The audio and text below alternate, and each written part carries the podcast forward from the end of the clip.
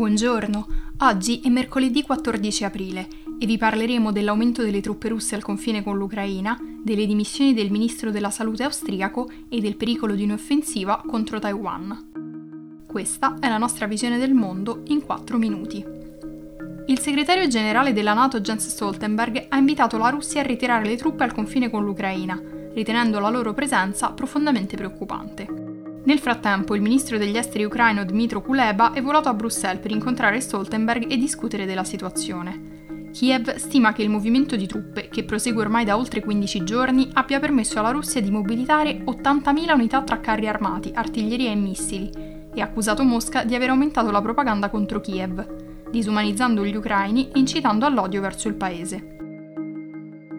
Il ministro ha sottolineato che l'Ucraina ha urgente bisogno dell'aiuto della Nato per dissuadere Mosca dal procedere in modo aggressivo.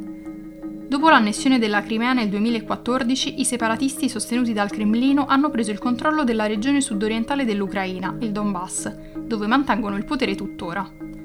Il conflitto di fatto non si è mai fermato e si stima che negli ultimi sette anni abbia provocato oltre 13.000 morti. In teoria è stato negoziato un cessate il fuoco, ma ci sono violazioni ogni giorno, con vittime sia tra i separatisti che tra gli ucraini. Per tutta risposta, Mosca ha accusato la Nato di aver trasformato l'Ucraina in una polveriera, sottolineando che Kiev sta ricevendo sempre più armi dall'Occidente.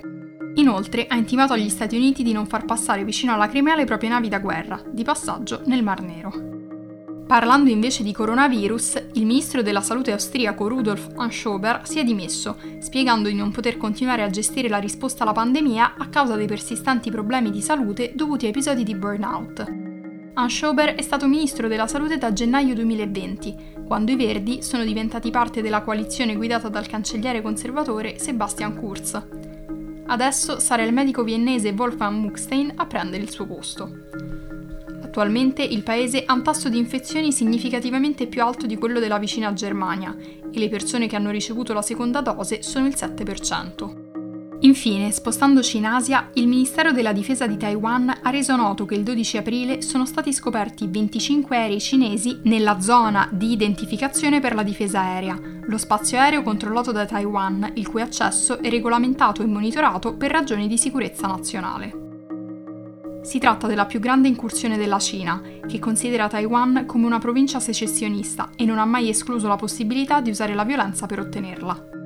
Il Ministero della Difesa ha fatto sapere di aver inviato aerei da combattimento per avvertire i jet cinesi, mentre sistemi missilistici sono stati schierati per monitorarli. Negli ultimi mesi la Cina ha effettuato voli regolari sulle acque internazionali tra la parte meridionale di Taiwan e le isole Pratas, nel Mar Cinese meridionale.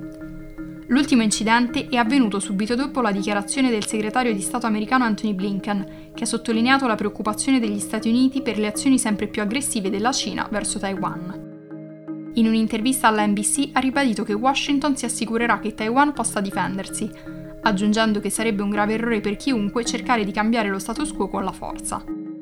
Gli Stati Uniti ritengono che attraverso le incursioni Pechino voglia abituare la popolazione di Taiwan a una futura invasione cinese.